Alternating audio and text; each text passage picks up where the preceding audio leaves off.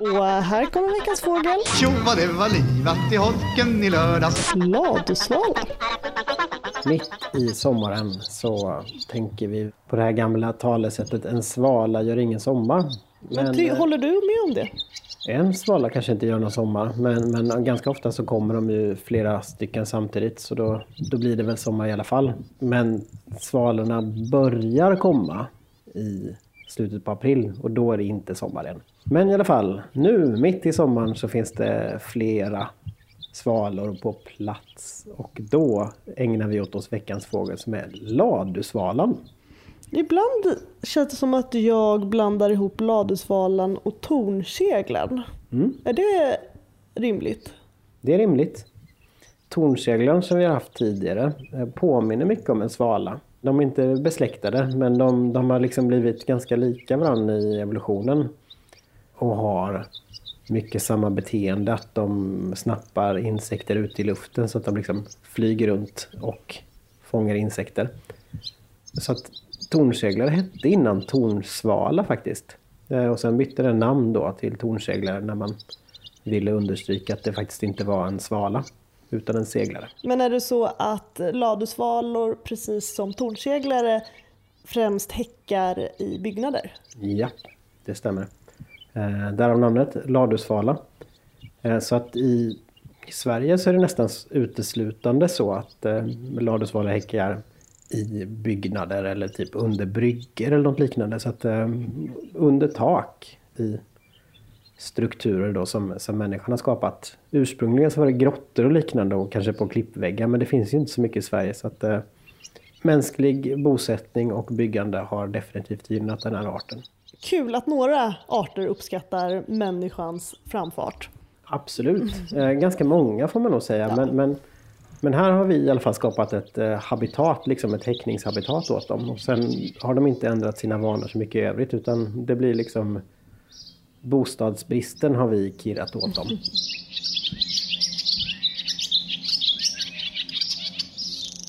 På undersidan så är den eh, ljus eller vit under både kropp och eh, vinge, framförallt bak på vingen.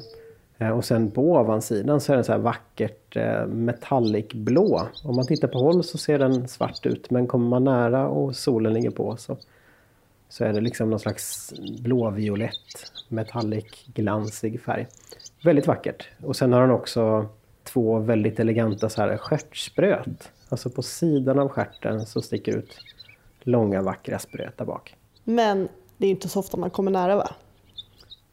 Man kan nog vara nära men ofta är det så att de flyger förbi väldigt snabbt. Det, man ser bara ett svart streck. Precis, det, det går över fort. Men ofta kan de liksom uppehålla sig i närheten så att eh, man kan få flera skymtar och så kanske ljuset ligger på bra eller sådär.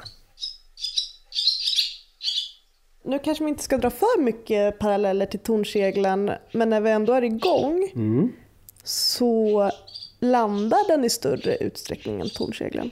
Ja, det gör de. Så att eh, medan tornseglaren eller seglare i allmänhet befinner sig i luften nästan hela tiden, i princip oavbrutet, så går svalor in för landning på natten.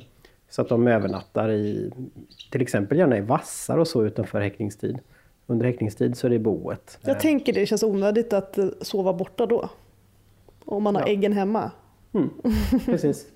Så de, de ligger hemma när de har sitt hem och sen eh, drar de runt lite mer och uppehåller sig ofta i stora flockar i- inför och under flyttningen och då kan det vara vassar eller träd eller att de sitter på trådar och sånt där. Man kan se om det blir regnväder så sitter ofta svalor på telefontrådar eller i träd och liknande. Och var i Sverige kan vi få se dessa metalliska flygfän? Jo. Eh, dessa metalliska flygfän kan du se i princip i hela Sverige eh, utanför fjällkedjan. De vill gärna ha tillgång då till dels att det finns bebyggelse, att det finns lador eller liknande som de kan häcka i eller på. De kan också bygga bon på utsidan av, av hus då under utskjutande tak och så. Och sen vill de gärna ha nära till öppna marker, jordbruksmarker. Eh, och kanske också lite så här att det ska finnas sjöar, grunda sjöar med insekter och liknande. Bjuder de på någon skönsång?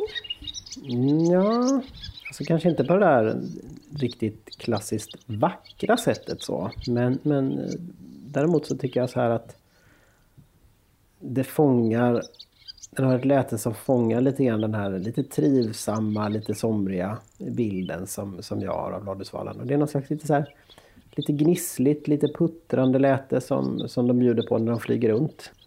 Som man säkert känner igen från jag vet inte, smultronplockande eller något annat. Eh, riktigt ett trevligt, muntert sommarläte helt enkelt.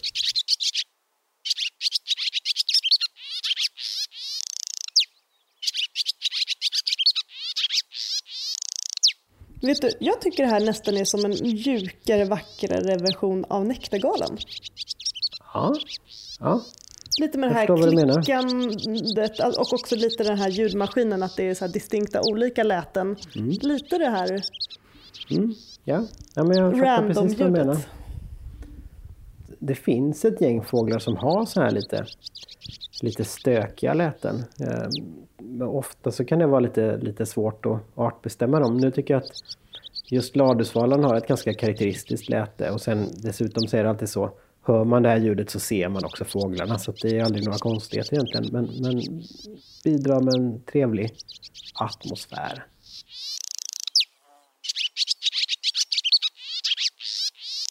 Hur många kan driva runt då i en flock? Mm. Gör De- landsbygden osäker? Ja, nej men det beror lite på när på säsongen det är.